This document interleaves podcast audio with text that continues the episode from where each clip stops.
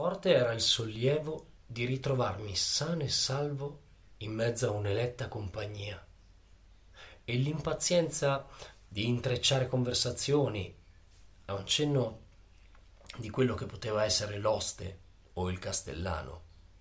Mi ero seduto nell'ultimo posto rimasto ancora libero e scambiare con i compagni di viaggio i resoconti delle avventure trascorse. Ma questa mensa, a differenza di ciò che sempre avviene nelle locande e pure nelle corti, nessuno proferiva parola. Quando uno degli ospiti voleva chiedere al vicino che gli passasse il sale o lo zenzero, lo faceva con un gesto. E ugualmente con gesti si rivolgeva ai servi, perché gli tagliassero una fetta del timballo di fagiano o gli versassero mezza pinta di vino. Deciso di interrompere quel che credevo un torpore delle lingue dopo le fatiche del viaggio, feci per sbottare in un'esclamazione clamorosa come Buon pro! Alla buon'ora! Qual buon vento! Ma dalla mia bocca non uscì alcun suono. Il tambureggiare dei cucchiai, l'acciottolio di coppe e stoviglie, bastavano a convincermi che non ero diventato sordo. Non mi restava che supporre d'esser muto.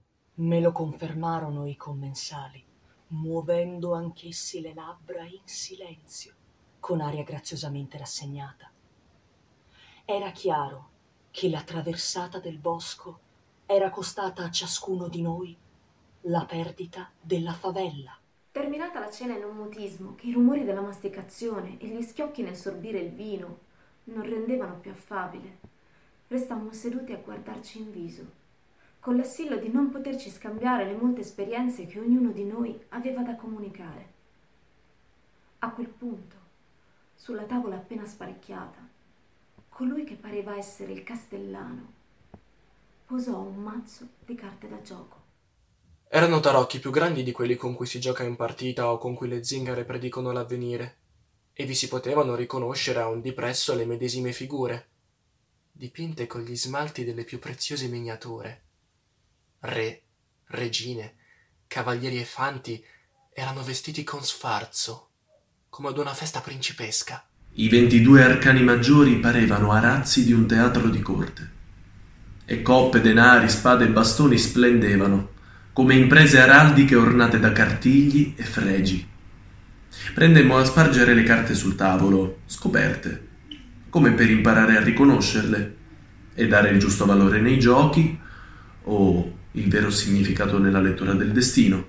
Eppure nessuno di noi sembrava voler iniziare la partita né tantomeno interrogare l'avvenire, dato che d'ogni avvenire sembravamo svuotati, sospesi in un viaggio né terminato né da terminare. Era qualcos'altro che vedevamo in quei tarocchi. Qualcosa che non ci lasciava più staccare gli occhi dalle tessere dorate di quel mosaico. Uno dei commensali tirò a sé le carte sparse, lasciando sgombra una larga parte del tavolo, ma non le radunò in mazzo, né mescolò.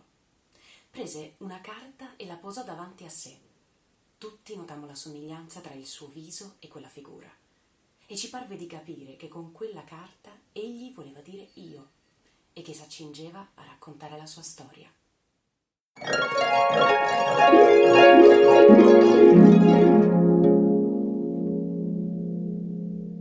E oggi per il gruppo Filomena avete ascoltato Fabio Zulli, Gaia Carmagnani, Giacomo Toccaceli, Meredith Tairo Farulla, Simone Tutter, Stefano Pavone, Tobia del Corso, Valentina Sicchetti, Lorena Zarra De Gregorio e Lorenza Fantoni. Per il giorno 23 marzo, a domani.